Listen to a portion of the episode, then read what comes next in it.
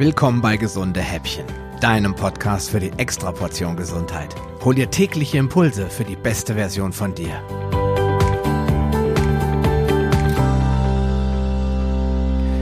Ja, bis vor ein paar Wochen habe ich noch täglich mehrere Tassen Kaffee getrunken.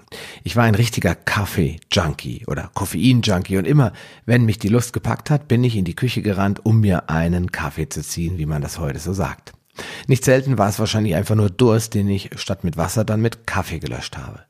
Durch meinen Paleo-Lifestyle wurde der Kaffee zu einem Lifestyle-Getränk, das man auch liebevoll in Bulletproof Coffee umbenennen durfte, wenn man anstatt Milch und Zucker lieber MCT-Öl und Weidebutter reinmachte und ihn mit einem Powerblender schaumig mixte. Das führte dann dazu, dass mein Kaffeekonsum sich zwar änderte, denn ich trank nun direkt nach dem Aufstehen diesen Powerkaffee, aber leider nicht reduzierte. Kaffee blieb mein rettender Anker nach dem Mittagstief und mein Energiebooster, wenn ich einfach nicht in die Puschen kam. Doch dann, irgendwann im Februar 2019, änderte sich schlagartig alles. Ich wollte mal wieder ein paar Tage fasten, um den Winterspeck loszuwerden und während sämtlicher Fastenphasen war schwarzer Kaffee ein fester Bestandteil des Tages. Ich aß nichts und trank nur Wasser, aber schwarzer Kaffee war gesetzt und eine der wenigen Genüsse in der sonst so kargen nahrungsfreien Zeit. Diesmal war jedoch alles anders. Irgendwie schmeckte mir der Kaffee nicht wirklich und nach dem zweiten Tag bekam ich übelstes Sodbrennen und ein leichtes Pieksen in der Magengegend. Die Lust auf den Kaffee war weg und ich ein wenig sprachlos, denn schließlich trinke ich nur Bio-Kaffee und konnte mir das gar nicht erklären. Ich machte mich also auf die Suche und stieß auf einen Kongressausschnitt, in dem Florian Sauer über Entgiftung sprach und ganz beiläufig über den niedrigen pH-Wert von Kaffee. Jetzt war mein Interesse dann doch geweckt. Ich wollte mehr darüber wissen und suchte nach weiteren Inhalten von Florian Sauer.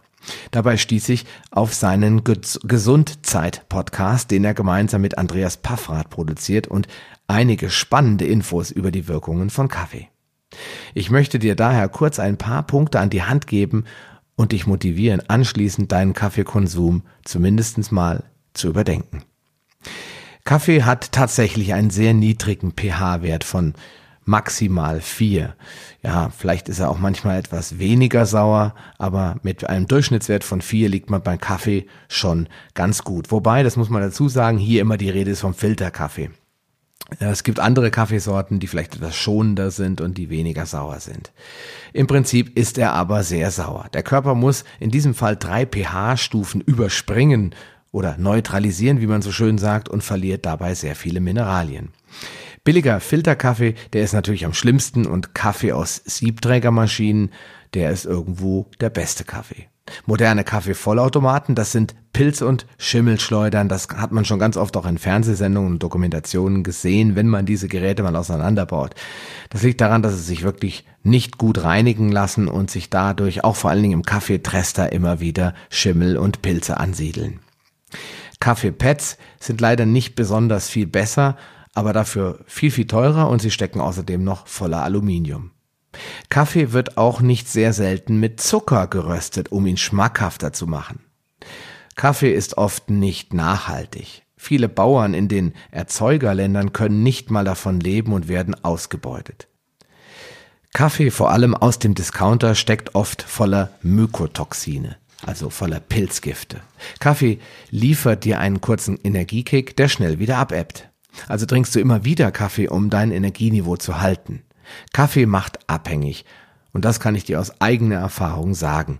Wenn du einmal aufhörst, dann wirst du Entzugserscheinungen spüren, manchmal sogar richtige Kopfschmerzen. Kaffee kann deinen Schlaf negativ beeinflussen, vor allem wenn du viel zu spät trinkst. Kaffee verbraucht B-Vitamine und Kalzium, sodass du schnell hier in einen Mangel reingerätst. Ist aber Kaffee deswegen ungesund? Das würde ich jetzt nicht sagen, denn Kaffee hat auch einige sehr positive Eigenschaften, vor allem auf die Leber. Vielleicht werde ich dazu auch nochmal einen eigenen Podcast machen. Mir geht es vielmehr darum, den regelmäßigen Konsum von drei bis vier Tassen Kaffee pro Tag zu überdenken. Denn aus dem einstigen Genussmittel ist mittlerweile ein billiges Alltagsgetränk geworden da viele Menschen in großen Mengen Kaffee konsumieren, um erfolgreich durch den Tag zu kommen. Was kannst du also tun? Trinke deinen Kaffee stets nach einem Glas Wasser, um die Säure zu reduzieren. So machen es die Italiener seit jeher.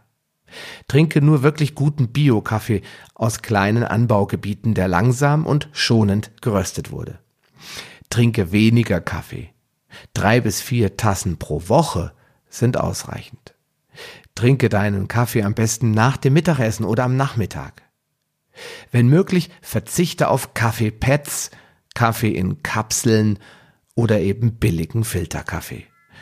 Optimalerweise machst du deinen Kaffee selbst, entweder in einem Kaffeevollautomaten, einer sogenannten French Press oder einer ordentlichen Siebträgermaschine.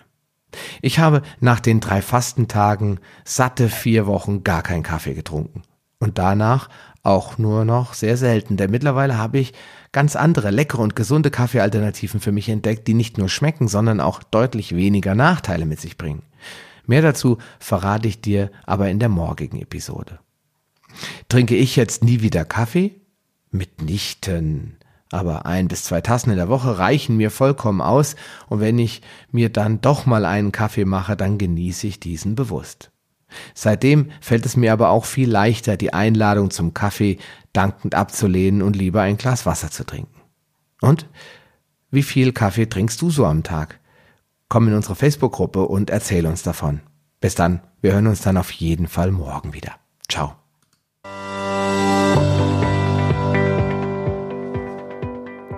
Lust auf mehr? Dann wirf am besten gleich einen Blick in die Show Notes unter palio-lounge.de slash gh. Dort findest du auch alle Episoden auf einen Blick. Oder gehe auf palio-lounge.de slash gh und ergänze die entsprechende Nummer. So findest du zum Beispiel unter palio-lounge.de slash gh20 die Show Notes der Episode 20.